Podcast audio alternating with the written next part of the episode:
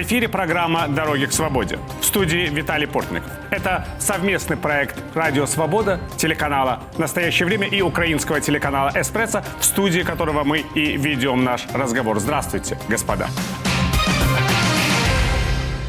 Президент Молдовы Майя Санду, комментируя последние акции протеста в Кишиневе, заявила, они так сильно хотят получить власть, что обещают Москве устроить государственный переворот и сформировать правительство, с помощью которого Россия сможет использовать нашу страну в войне.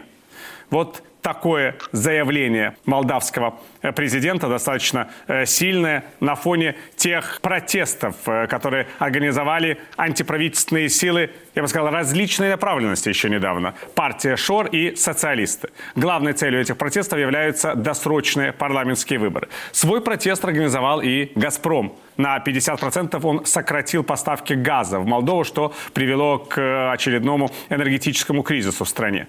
Какие могут быть результаты этого экономического и политического давления э, Кремля на Молдову. Какова реальная роль в этой игре России, отведена самопровозглашенной Приднестровской Молдавской республике? И могут ли пророссийские силы в Молдове добиться досрочных парламентских выборов? Мы сейчас обсудим эти и другие темы. С нами на связи политический аналитик, основатель Института устной истории Молдовы Алексей Тулбере. Здравствуйте, Алексей. Здравствуйте. Но перед тем, как мы начнем разговор, посмотрим сюжет о кризисе в Молдове, протестах и влиянии на страну российско-украинской войны.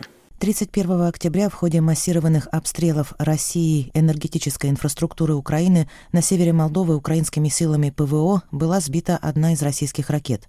Ее фрагменты упали возле молдавского села Наславча на границе с Украиной. В нескольких домах ударной волной выбило стекла и повредило крыши.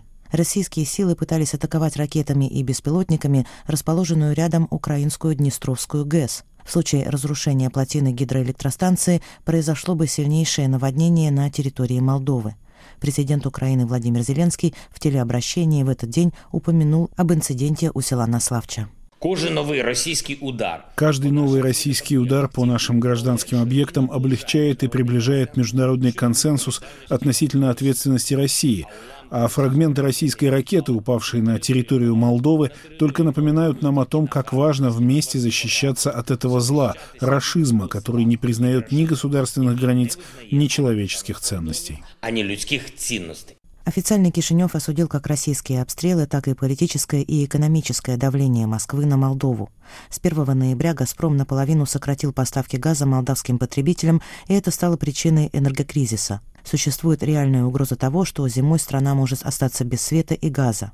Ранее Молдова частично закупала электроэнергию в Украине, однако Киев принял решение о прекращении экспорта после разрушения России более 40% украинской критической инфраструктуры. Кроме того, из-за дефицита газа объемы выработки электроэнергии существенно снизила молдавская ГРЭС, расположенная в Приднестровье. Выступая 1 ноября в парламенте Румынии, президент Майя Санду попросила румынские власти помочь Молдове с поставками энергоресурсов. И когда мы просим помощи, мы делаем это не для того, чтобы чувствовать себя более комфортно. Нам нужна помощь, чтобы выжить как часть свободного мира, чтобы получить шанс на достойное и мирное существование дома. Несмотря на усилия властей по оказанию помощи в покрытии расходов на электроэнергию, молдавские семьи в настоящее время платят за нее до 75% своего дохода.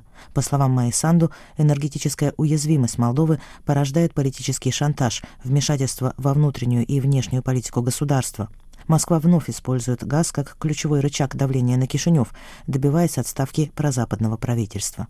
Из-за роста цен на энергоносители жители Молдовы тем временем запасаются дровами. Стоимость дров в сравнении с прошлым годом увеличилась минимум вдвое. Правительство попросило местные власти оценить необходимые для зимы объемы древесины, поскольку большая часть населения страны нуждается в дровах в качестве альтернативы газу и электричеству. На фоне набирающего обороты энергетического кризиса пророссийские силы пытаются расшатать политическую ситуацию в Молдове. 6 ноября в Кишиневе состоялась очередная акция протеста партии «Шор». Ее участниками, по данным полиции, стали около двух тысяч человек. Демонстранты скандировали в отставку Майю Санду и досрочные парламентские выборы. Днем ранее в ряде молдавских городов прошли антиправительственные протесты, организованные социалистической партией. Участившиеся в последние недели митинги социалистов и ШОР с требованием отставки руководства страны, по мнению экспертов, могут быть скрытой конкуренцией этих политических сил за роль главного союзника России в Молдове. Ну вот, собственно, такие вот большие новые протесты, да? Можно ли все-таки считать, что главный бенефициар этих протестов находится за границей Молдовы, в Москве? Или все же и партия Шор, и социалисты Дадона просто пользуются той непростой ситуацией, которая сложилась в стране для того, чтобы вернуть себе утраченные позиции? Нельзя однозначно утверждать, что у этого протеста одна цель. Э, их несколько, как минимум две. Одна из них, в частности, если говорить о Шоре, это возможность избежать наказания за те преступления, которые были совершены Шором и его окружением. А Шор, я напомню телезрителям, это главный фигурант дела о краже миллиарда, знаменитом деле в Молдове. В 2014 году из валютных резервов исчез миллиард долларов за три дня. Его пропустили под гарантией правительства через три банка Шора, и они покинули территорию Молдовы. С тех пор прошло 8 лет, ни одного цента не было возвращено. Э, Шор был в первой инстанции осужден на 7,5 лет за мошенничество и отмывание денег. Ну и избегает наказания окончательного судебного решения, покинув страну. Вот у нас до недавнего времени судить беглецов было нельзя, сейчас изменили законодательство, есть шансы, что приговор в отношении Шора будет вынесен. Вот это одна из целей этого протеста – избежать наказания. В общем, Этим занимались и другие политики, Плохотнюк в частности, который покинул Молдову в 2019 году, это известное имя, в Молдове и в Украине. Вторая цель, очевидно, дестабилизировать ситуацию в стране и попытаться вырвать Молдову из единого лагеря прозападного, западного лагеря, выступающего против войны, поддерживающего активно Украину.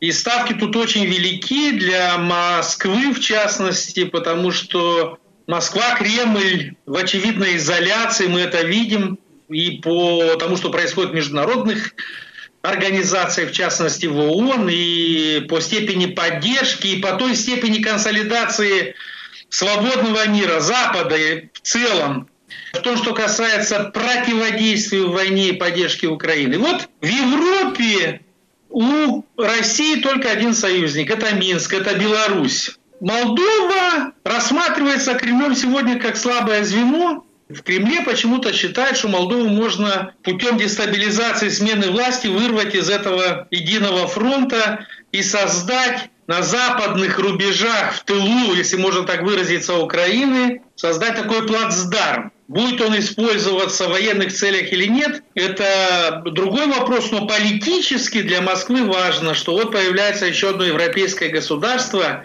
если планы Москвы реализуются, которое поддерживает Россию.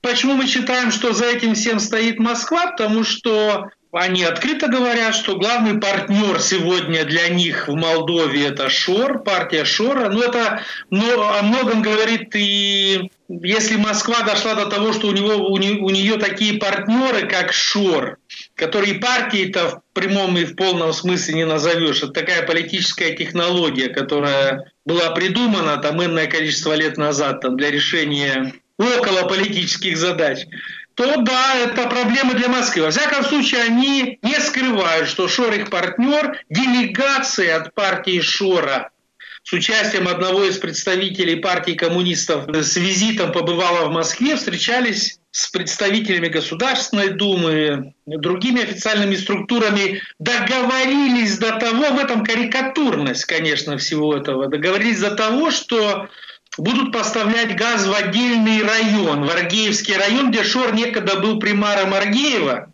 и он этот Аргеевский район контролирует. Там представитель его партии, председатель этого района. У нас территориальное административное отделение на районы, не на область. Вот один из районов полностью контролируется партией Шор. И вот Москва, целый «Газпром» будет туда только газ поставлять и оттуда будут импортировать яблоки и прочие помидоры, а всей остальной Молдовы нет.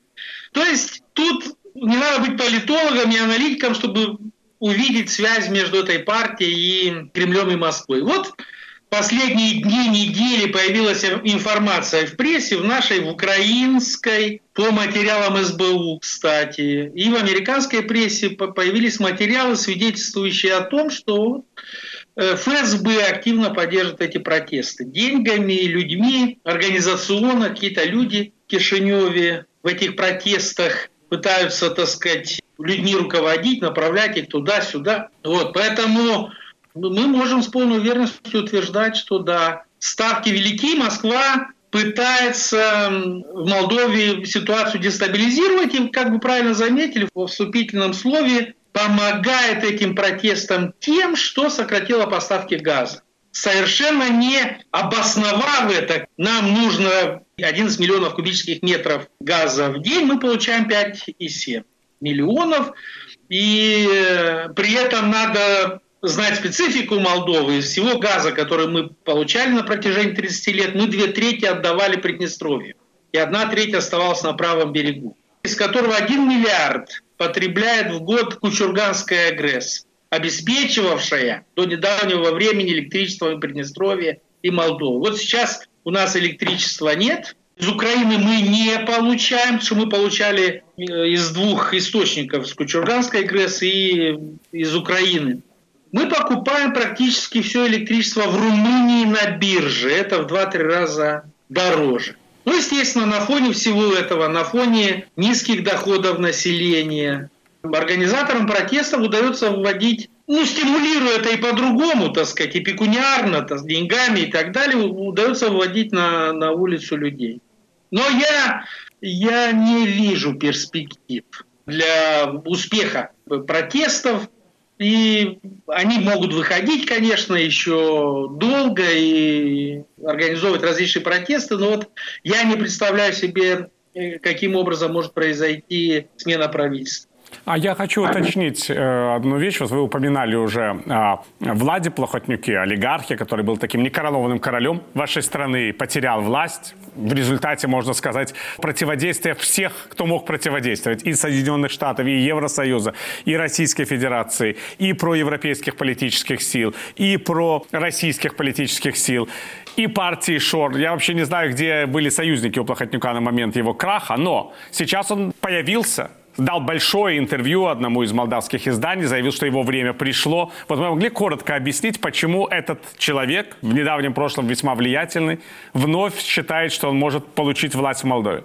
Он молчал три года. Сейчас, э, после бегства из э, Молдовы, он выступил. Выступил на следующий день после того, как был внесен в список Магнитского Министерством финансов Соединенных Штатов и против него были введены санкции. Против него, кстати, и против Шора. То есть против этих двух людей. Плохотнюку, по всей вероятности, кажется, что реформы и изменения демократические, проевропейские в Молдове проходят не так, как было обещано, не так быстро, не так успешно, и есть условия для его возвращения. Второе объяснение – это то, что есть какие-то договоренности я не могу положить документы на стол, но логика подсказывает, что есть какие-то договоренности все-таки с Москвой, и они пытаются помочь Шору в организации не только протестов, но в организации политического класса вокруг этого протеста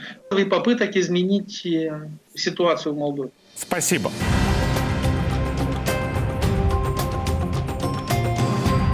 В эфире программа «Дороги к свободе». С вами Виталий Портников. Мы обсуждаем в этой программе политическую ситуацию в Республике Молдова на фоне протестов и развязанного, по сути, Москвой энергетического кризиса. Напомню, что эту программу вы можете слушать в нашем радиоэфире, смотреть на телеканале «Настоящее время». Молдавский политолог Алексей Тулбер у нас сейчас на связи из Кишинева. И мы как раз вот пытаемся понять, что же может произойти дальше. А вообще, насколько устойчива, по вашему мнению, власть в стране вот на фоне этих протестов и кризисов? Почему Кремль обратил свое внимание на Молдову не только в силу географии и близости к Украине и так далее, а в силу того, что, несмотря на то, что Россия творит на территории Украины, несмотря на весь этот кошмар, длящийся вот уже 9 месяцев, количество сторонников Путина уменьшается, но не так быстро, как в других странах. И поэтому расчет Кремля – эти слои населения, которые связывают э, свое будущее с Россией, хотя Россия совершенно очевидно и об этом мы очень много говорим, перестала быть таким полюсом притяжения. Если задуматься, то непонятно, к чему стремиться, что вместе с Россией созидать, куда интегрироваться и так далее. Россия теряет свои позиции и на постсоветском пространстве, и в других зонах. И предложить, в общем, России нечего. Тем не менее, как я говорю, очень много сторонников остается. Что может э, произойти вот эти протесты проходят на фоне нескольких кризисов. Самый главный из них это энергетический, потому что мы накануне зимы, в начале отопительного сезона, если эти проблемы не будут решены, естественно, эти протесты будут представлять определенную опасность, потому что власть должна все-таки отвечать. Многие из тех, которые выходят, реально не могут платить. Они манипулируемы организаторами, но очень небогатые слои населения. Это пенсионеры, инвалиды, уязвимые слои, социальные слои населения, которые выходят на эти протесты. Даже не подозревая, каковы настоящие цели организаторов. Вот они выходят, потому что им тяжело справляться с, с текущими платежами и так далее.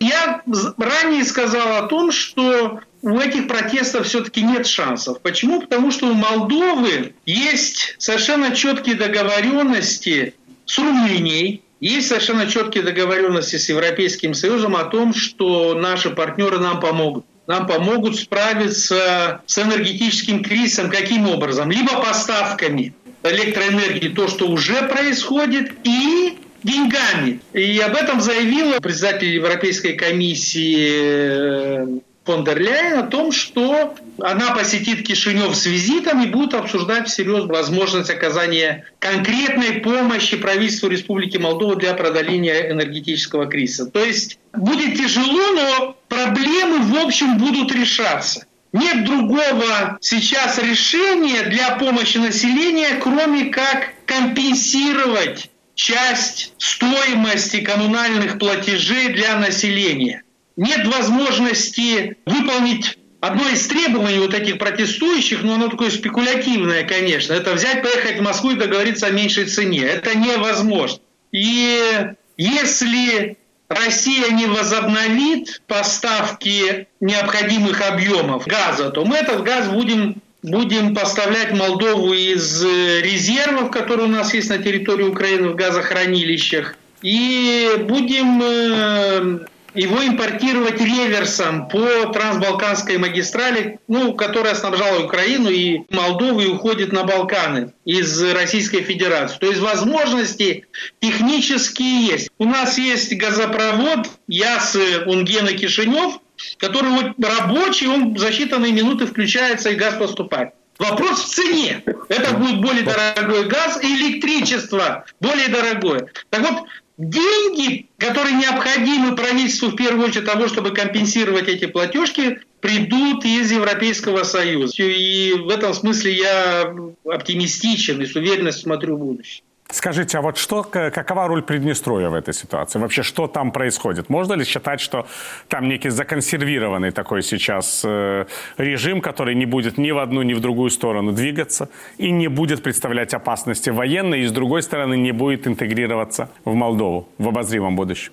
Такое впечатление, что они там дезориентированы немножко и боятся принимать какие-либо решения на последней встрече между Кишиневым и Тирасполем наши предложили Приднестровью все, весь объем газа забирать себе, 5,7 миллионов кубометров забирать все Приднестровье, из которых часть, ну там миллион с чем-то использовать на бытовые нужды, а остальное все поставлять в Кучурган, для того, чтобы Кучурганская ГРЭС вырабатывала электричество. И при этом за этот газ Почему относительно дешевое электричество из Кучургана? Потому что газ бесплатный. Приднестровье не платило за газ все 30 лет, и сейчас не платят. Мы платим, они не платят. То есть они получают 2 миллиарда кубометров, не платя ни одной копейки, ни одного цента за весь этот газ. Но этот газ, который они сейчас будут получать, они за него тоже не будут платить.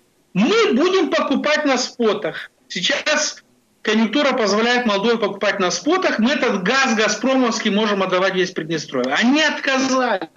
Потому что они не скоординировали это с Москвой. То есть они не самостоятельные игроки. Хотя для них это очень выгодно.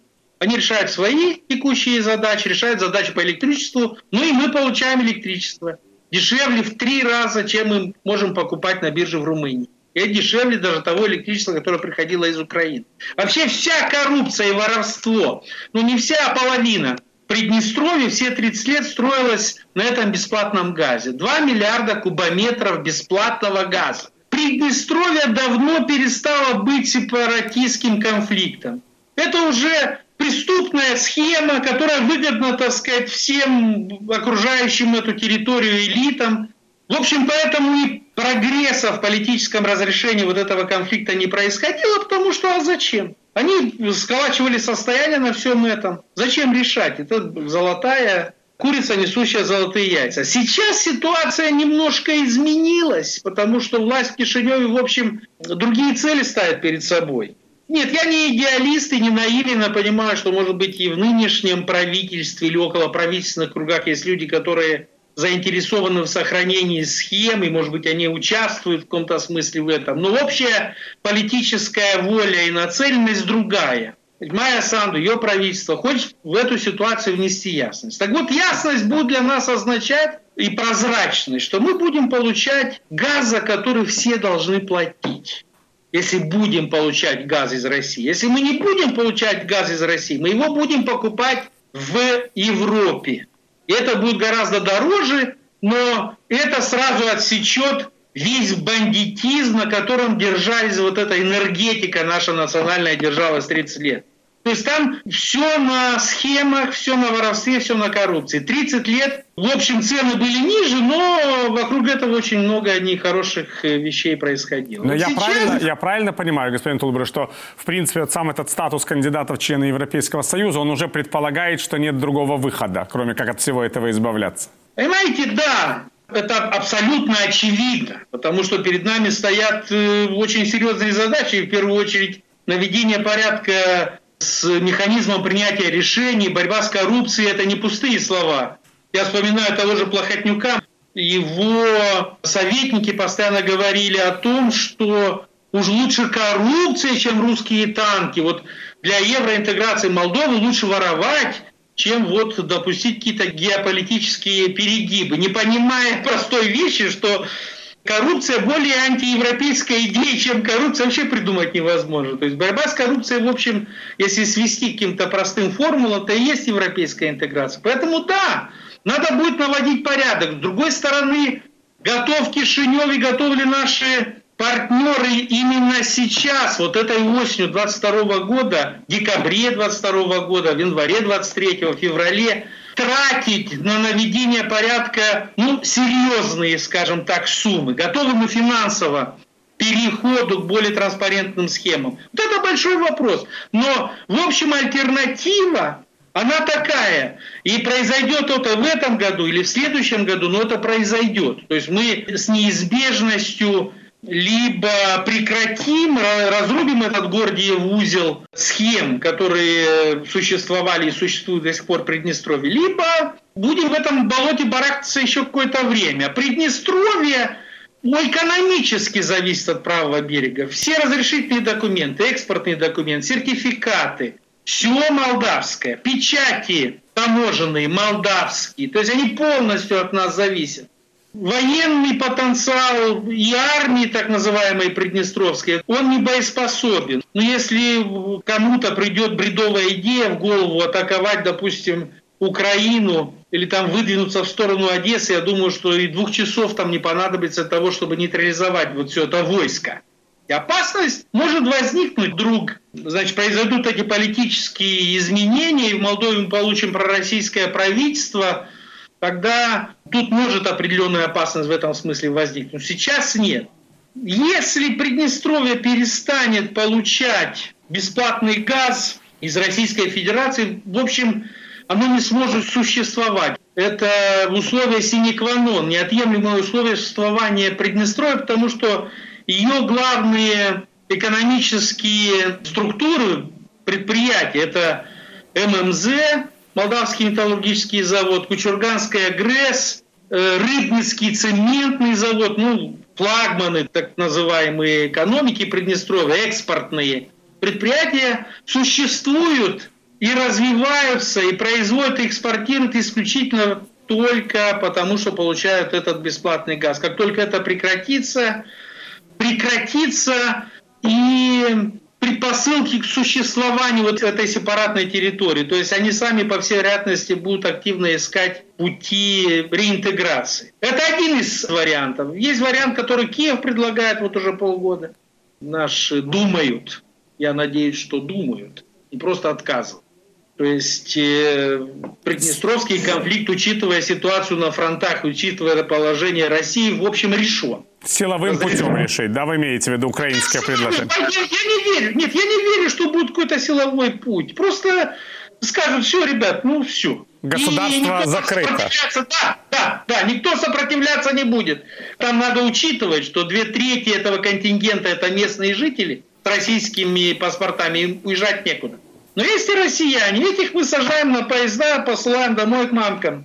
Пусть украинские э, войска заменяют российские, плюс какие-то международные наблюдатели. Нет, ну, мы обсуждаем какие-то вещи, которые кажутся сейчас э, невероятными, но самое невероятное иногда становится самым ну, реальным. Мы, мы уже увидели это за эти 8 месяцев, господин Тулбер. Но... Кто мог подумать, что Украина такие беспримерные покажет беспримерные образцы героизма и сопротивления, учитывая опыт 2014 года. Ну, где мы были в феврале 22 и где мы в ноябре 22 Мир изменился.